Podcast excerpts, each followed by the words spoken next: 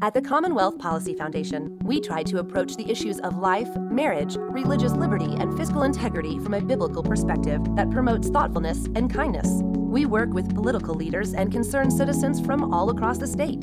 To stay informed, visit CommonwealthMatters.org and sign up for our e-newsletter. The Commonwealth Policy Foundation is a nonprofit organization that only exists because of friends like you. Thanks for tuning in to the Commonwealth Matters.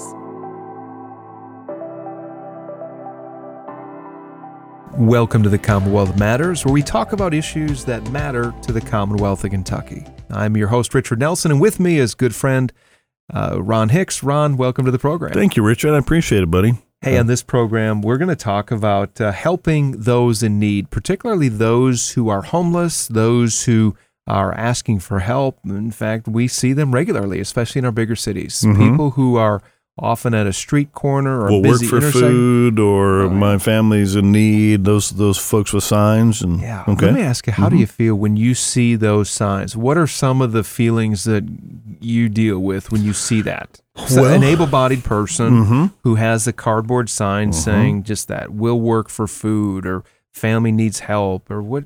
How do you process that? Well, I have to confess that sometimes I wonder if you will work for food. We have had several occasions. A guy used to work our neighborhood. You know, I'm the pastor of a church, and so he would come by and he'd say, "Hey, is there any work that needs to be done?" And so one time I said, actually, it was the fall of the year. I said, our leaves need to be raked up. I'll pay you what a common laborer would be paid, $10 an hour. Yeah. And as long as you want to work, I'll pay you. And he said, great. And he came back after a half an hour.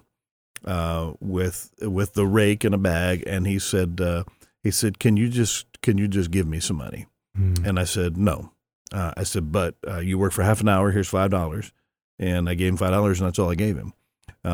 So it was this, So anytime I see somebody says, "We'll work for food," I have to confess, my first thought is, "Will they?"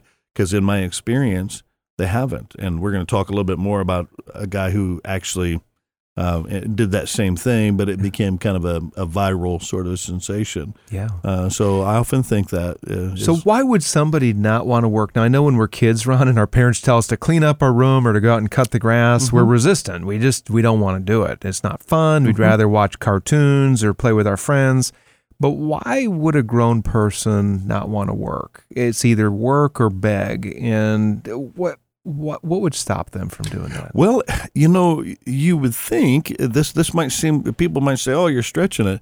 I think there's a spiritual disconnect. Yeah. You and I were talking prior to this program, in the book of Genesis in chapter 2, God created Adam and he said, I'm going to put you in the garden. Yeah. And he said, in Genesis 2:15, the Lord God took the man, put him in the Garden of Eden to work it and to take care of it. So God created a garden, a work environment, gave Adam a job, and set him to it. In Genesis 3, when man fell, when Eve ate the fruit and turned and gave it to Adam, who was right there. Yeah. Afterwards, it says, through painful toil, you will work from the sweat of your brow. And so work is now considered to be toil. So when man is disconnected from God, he doesn't understand his purpose. So in Genesis 2, though, it's very clear that work is a good thing. Oh, yeah. Work was not cursed. It was part of Adam and Eve's duty, and it was a good thing. But in Genesis 3, after the fall, after they rebelled against God, it became something of toil. It became a burden. And that's where we live right now, in a Genesis 3 fallen world where work, in some respects, is cursed. Well, Paul, on two different occasions, writing to some of the church that he's planted, has said, and I'm paraphrasing, but whatever you do, whether in word or deed, do it all as unto the Lord. And the other time he said, whatever you do, work with all your heart, as if you're working for the Lord. So when we're disconnected because of our sin, nature. God created work, and so anything of God we rebel against. And so there's that rebellion. But when we are born again, blood-bought and born again, Paul reminds us that work was created by God for us, for our good. So work as unto the Lord, because it brings us glory, because that's his purpose for us. And that's the deeper spiritual reality that you're talking about. The physical reality is that you need to work. You need to You need to provide for yourself. Sure. You should provide for your family if you have one. But work brings dignity. Oh, a sense of accomplishment, absolutely. And it's a good thing. Oh, so I think we can agree on that. Now, Ron, there are some challenges, though. When you see somebody who's homeless or they say they're homeless and they're begging, I think that we have a tendency to have some level of pity, like, man, that's certainly too bad. I feel bad for the guy out there. We always root for the underdog, right? And so here's somebody on the street corner, particularly in the rain. Oh, bless his heart, bless her heart. Yeah, sure. So here are three challenges I think that we face. First of all is that we have a propensity to judge the homeless person, but we don't really know what they've gone through. No. Some are legitimately homeless. Mm-hmm. Some are schemers, and they're taking people. So we judge both good or bad, you know, oh, bless their heart, or that con artist. That's right. Mm-hmm. So that's the first challenge. Okay. The second is when we are inclined to help, we often do the wrong thing, right? If you give that $10, that's not necessarily the right thing to do. If somebody has an addiction issue, you're just feeding that addiction. Absolutely. So not that all panhandlers are addicts, but there's a large number are. That's right. And then the third thing is sometimes we just turn away and we do nothing, and this hardens our heart. Yeah. And I think this is the challenge. If we've been burned in giving or in helping somebody, we say, I'm not helping anybody anymore, but this ends up hardening our heart. So we face these three challenges, and I'd like us to look at this issue biblically. How do we, especially as followers of Jesus, address people who are in need, people who are begging, people who are asking for our help? How do we ground ourselves according to Scripture to really make a positive impact? There's a book I came across a few years ago called When Helping Hurts, How to Alleviate Poverty Without Hurting the Poor and Yourself. Just think about that title for a minute. Okay. And it's implied in that title that if you help in the wrong way, you're hurting the poor and you're hurting yourself. And I would suggest that much of our poverty alleviation efforts have not been helpful. No, it's enabling destructive behavior, because if somebody can stand on the street corner and they can make a living there tax-free, why would they want to do anything any different? I mean, you know, we rise to the level that, you know, where we're comfortable, and if somebody can stand on a street corner and not have to work, not have to answer to anybody. That's right. This is what Brian Fickert says in When Helping Hurts. He says that poverty is rooted in broken relationships. So the solution to poverty is rooted in the power of Jesus' death and resurrection to put all things in right relationship again. You had mentioned Genesis 2, where Adam and Eve were put in the garden to work it, to tend and to keep it, is what the Scripture says. But we're also created at that time to walk with God. We were made in His image to walk with Him, put on a real earth and a real garden to take care of it. But when the fall came, all the relationships were broken. Yeah. Our relationship to God was severed. Our relationship to our work was broken. Adam and Eve's relationship was broken. You remember what they played, the blame game. Oh, yeah. When God said, hey, what have you done? That's right. Woman. That's right. God, you put this woman in the garden with me. If she wasn't here, well, no, it was both of their faults. Right. And so we see that today, where husbands and wives are often quarreling and they're at enmity. We live in a broken world, and what Brian Fickert is saying is that this brokenness of poverty is really, it's a spiritual brokenness. It's rooted in the spiritual breakdown between man and his Creator. Now, we're going to talk. We're going to have to go to a break here, but we're going to talk about this story that you had mentioned just a little while ago, and then how to address brokenness and poverty in an appropriate way. So stick with us, and we'll be back in just a minute.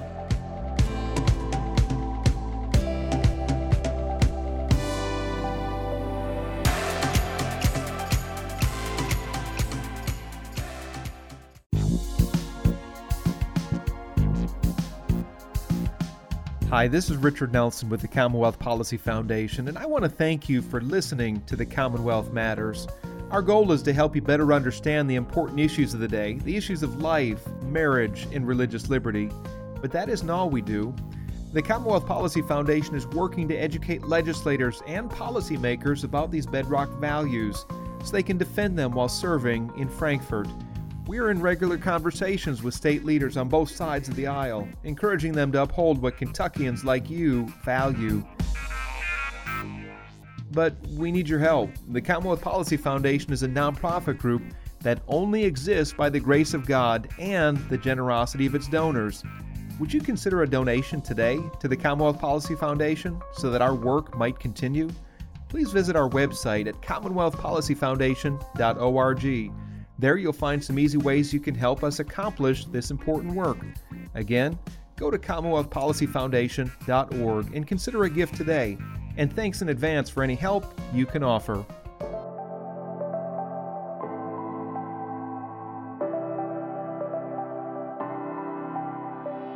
Welcome back to the Commonwealth Matters. I'm your host, Richard Nelson. I'm with Ron Hicks, and we're talking about helping those in need, and especially helping those in an appropriate way. And just before the break, we were talking about spiritual brokenness. And Ron, you'd mentioned something when we went to a break that might have been a little misleading, but I want you to help clarify what I was trying to say. Certainly. We got to be careful. Poverty is in the world because of the fact that we live in a fallen world. That's not to say that everybody in poverty is in poverty because they're sin. You remember the blind man when he said, "I was blind and now I see because I met Jesus." The Pharisees were wanting to know who sinned, this guy or his parents. Mm-hmm. And so Jesus had to clarify, wait a minute, it wasn't, there's no punishment because a particular person sinned. There is blindness, there's disease, there's poverty because we live in a fallen world because of sin. So just because somebody's poor does not mean they're disconnected from God. That's true. Poverty is here because we live in a fallen world. That's a good clarification. I find too, a lot of people in poverty in majority world countries, and the majority of the world lives in impoverished standards compared to what we live in. Mm-hmm. But many of them are rich in faith. Many of them have a deep faith, and they're walking with God, and they just happen to live in countries where they don't have the structures that we have. They don't have the rule of law. They don't have the maintenance of private property rights. Mm-hmm. They live in corrupt societies where poverty is just part of their culture. Some of the most godly couple I ever met was at my first church where I pastored. The man could not read. The woman had a third-grade education. They were farmers. They were ignorant compared to many standards. They were subsistence farmers, but they were rich in their faith. And when they prayed for you, they prayed heaven down. Yeah. So Ron, it is biblical for us to care for those who are poor, to provide for those who need immediate relief. Sure. And clothe the naked, give food to the hungry. Sure. That's right. And here's what Scripture says in Isaiah 58:10. It says, "If you spend yourselves in behalf of the hungry and satisfy the needs of the oppressed, then your light will rise in the darkness, and your night will become like the noonday." I love that. This is the prophet Isaiah speaking of what it looks like to help those who are needy. When you have somebody who is hungry, it's very appropriate to help them with a meal. Sure. If you have somebody who is oppressed and needs to have that oppression lightened, and when you work on their behalf to release them from that oppression, then that is a good thing. It says that your light will rise in the darkness and your night will become like the noonday. And I would say that for those who call themselves followers of Jesus, we are here to be light where there's darkness, to relieve those who are under an oppressive yoke, to feed the hungry, to give water to those who are thirsty. We live in a broken world, but we know that when Christ has reconcile us to him, when he fixes us in our brokenness, we in turn can look to a broken world and say, I will stand against this brokenness. And if I see somebody hurting, somebody who's in need, somebody who needs a meal, I will help them. Absolutely. That's being the hands and feet of Jesus. You know what? Just the other day, there's a large a store, rhymes with Walmart. There was this right close to our church, and there was two guys who I called them travelers. Obviously, they hadn't bathed. They had a dog with them, and I chatted with them. And then one guy did not have a shirt, so I lived right around the corner, and I went to go get him a T-shirt, a pair of socks, and stuff like that. While I was visiting with him first, and when I came back, several people stopped. They had a 4 or 5 month old dog, and they were in the shade of a soda machine. 4 or 5 people stopped. One person brought several bottles of water. Another person brought money. Every time they were concerned about the dog. Oh, really? And one lady said, I volunteer for an organization somebody's something hope, and you know, we're concerned about the safety of animals. I'm concerned whether that dog has water. Went in the store, bought bottles of water, brought it out. Not one time did they ask the two gentlemen whether they were thirsty or not. Brought money to be able to buy the dog food. But nobody at all said anything about them. So, Ron, was that because they viewed the dog as helpless and needed more help? He had two able-bodied guys, probably. Apparently, but the dog didn't really have an advocate. Right. The dog couldn't provide for itself. Maybe that's why. Maybe, but if you think to yourself, two able-bodied men who were sitting out in front of Walmart, who and they're not working, and they're relying on people to take care of them, is there not something wrong with them as well? Yeah. And, you know, we were talking about that. There's a spiritual disconnect there. Ron, it reminds me of a story out of Florida, Bradenton, Florida, where there's a homeless man panhandling in a busy intersection. And a man pulled up next to him and said, I can do something better for you than just give you money. I've got a job for you, and I'll pay you $15 an hour. Wow. Hey, you want to talk about a federal minimum wage increase? Well, there this guy was paying good money right up front. That's good money for anybody. Right, absolutely. The homeless man said, no, thank you. And he kept his panhandling. And I saw a video of him. He was very able-bodied, walking to and from the cars. But he said, no, well, this got the person who offered him the job upset. He was a small business owner. And he said, this has got to stop. He made his own sign that said, I offered this man $15 an hour, but he declined. And this is what it says. $15 an hour job to do yard work for me, and he refused. If we as a community stop paying them, they will leave our neighborhood. His concern was for his wife and for his daughters who were driving back and forth. He didn't want them harassed or put in a situation that could have been potentially dangerous. Oh, absolutely. And so what do you do with something like that? You have somebody able-bodied, they're offered a job, and yet they refuse to work. Well, you know, Paul was writing, and this was for believers in the community of the church. He says, if you don't work, you don't eat.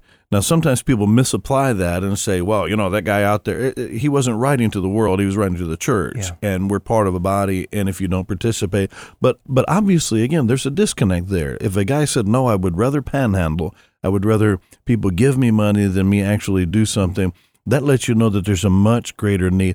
Anger, there's a righteous indignation to be able to say, hey, look, this guy's refusing to work. There's a deception there. Yeah. A con artist, con is short for confidence. So, you know, sometimes they'll put on the apparel to make it seem like they'll have this big story. Right here in our neighborhood, again, next to a store that rhymes with Walmart, a guy has a sign, and when you pass that intersection, he shakes the sign at you, not in anger, but hey, I want you to make sure you see the sign. Yeah. He's been out there for weeks and weeks and weeks, 8 or 9 hours a day, talking about how his family needs help, and he just needs.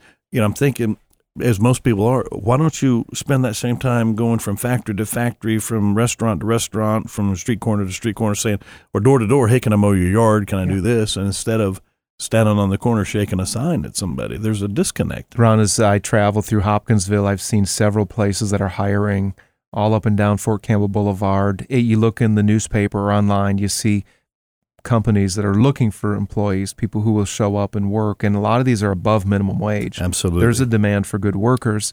One of the dangers, by the way, so I want to talk about two things. One is that it's good to help somebody who's hungry. So if you have some food, an apple or chips or something, or even McDonald's gift certificates, be prepared. If you're in a homeless area, be prepared to help that way. Absolutely, sure. Money, I would say, isn't always the best way to do it. Not always a good plan, no. So be careful not to let your heart harden towards them. Be prepared to help if there's a food need, but don't let your heart harden against them in general. They need counsel, they need coaching, they need other things, and really it gets down to a spiritual issue that you were sharing. I picked people up before, and I said, have you eaten yet? And sometimes they say no. Sometimes they say yes because people are generous. But I say, hey, let me take you, let's go grab, and, you know, we go to a fast food restaurant. And I say, while we're eating, tell me your story. And so you feed them, and then you earn the right to be able to share the gospel. That's right. So. Amen. That's good. Well, hey, we're going to go take a quick break, and we'll be back in just a minute.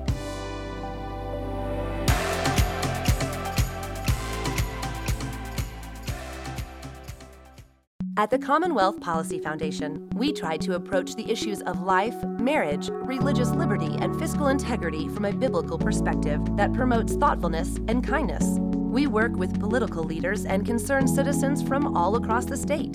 To stay informed, visit CommonwealthMatters.org and sign up for our e-newsletter. The Commonwealth Policy Foundation is a nonprofit organization that only exists because of friends like you. Thanks for tuning in to the Commonwealth Matters.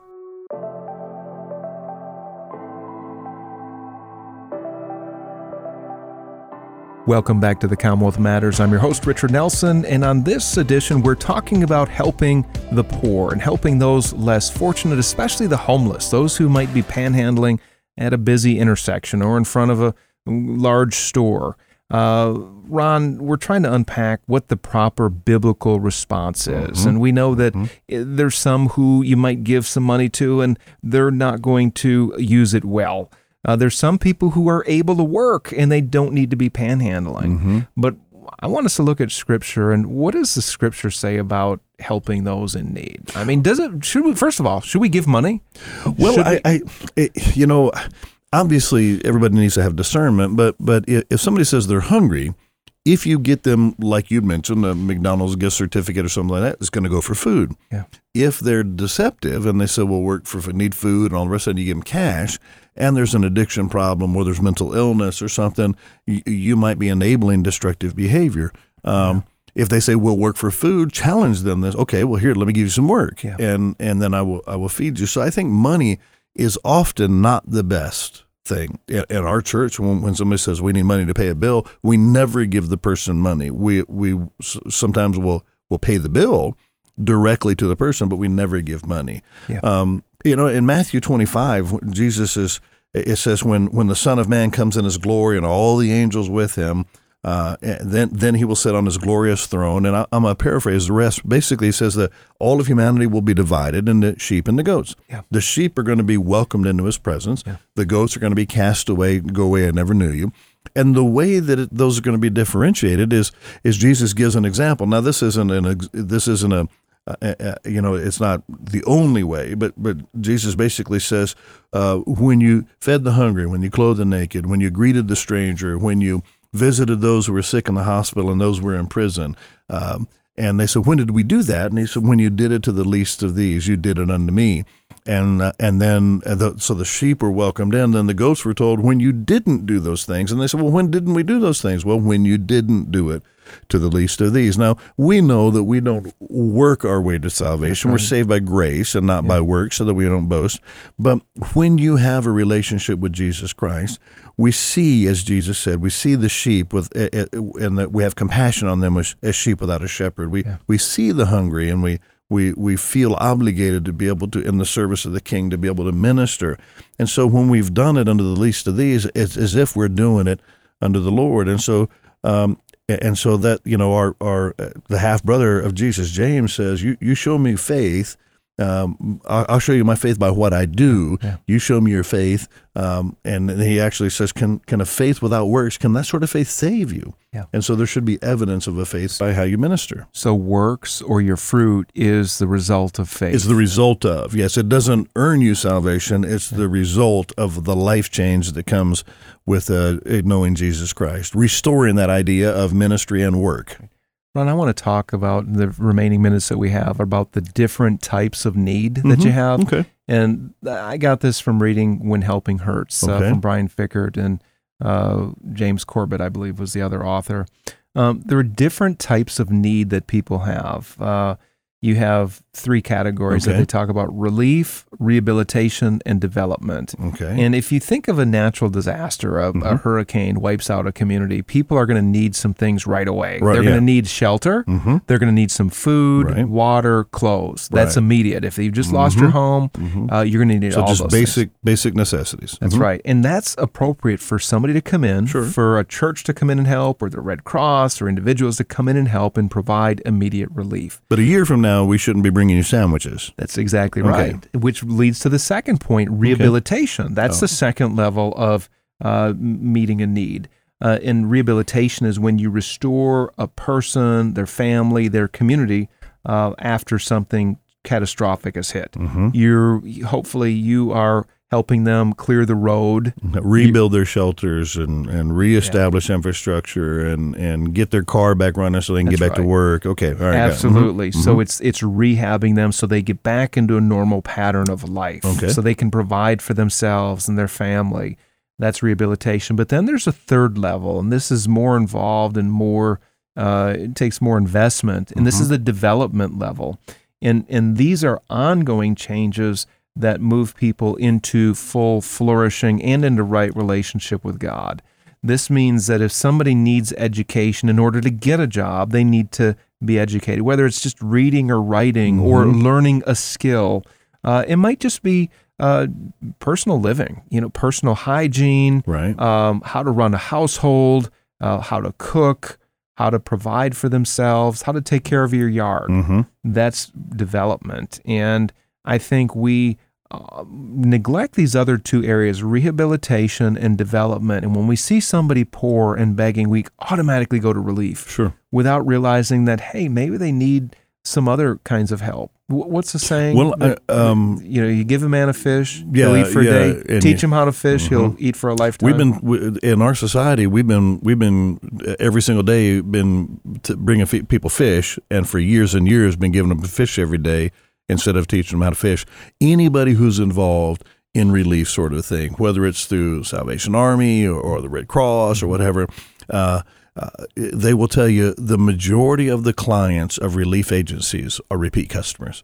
And often it's generational, where you'll have a mom bringing the kids, and then the kids will then grow up, and then they have this whole idea of there's this whole support network that'll take care of me. So you have people that are just working occasionally, and they realize if I'm not working, it's not a big deal because I know all these different relief agencies. Not that it's not a big deal, but all these people, here's this umbrella that'll support me, and they realize that they can go years and years and years doing that. And I would say at a deep level, that's a spiritual issue where they don't realize who they are and what they're made for, and that there could be so much more flourishing in their life, that God has so much more for them, but it takes understanding who they are and who God is and what their purpose is.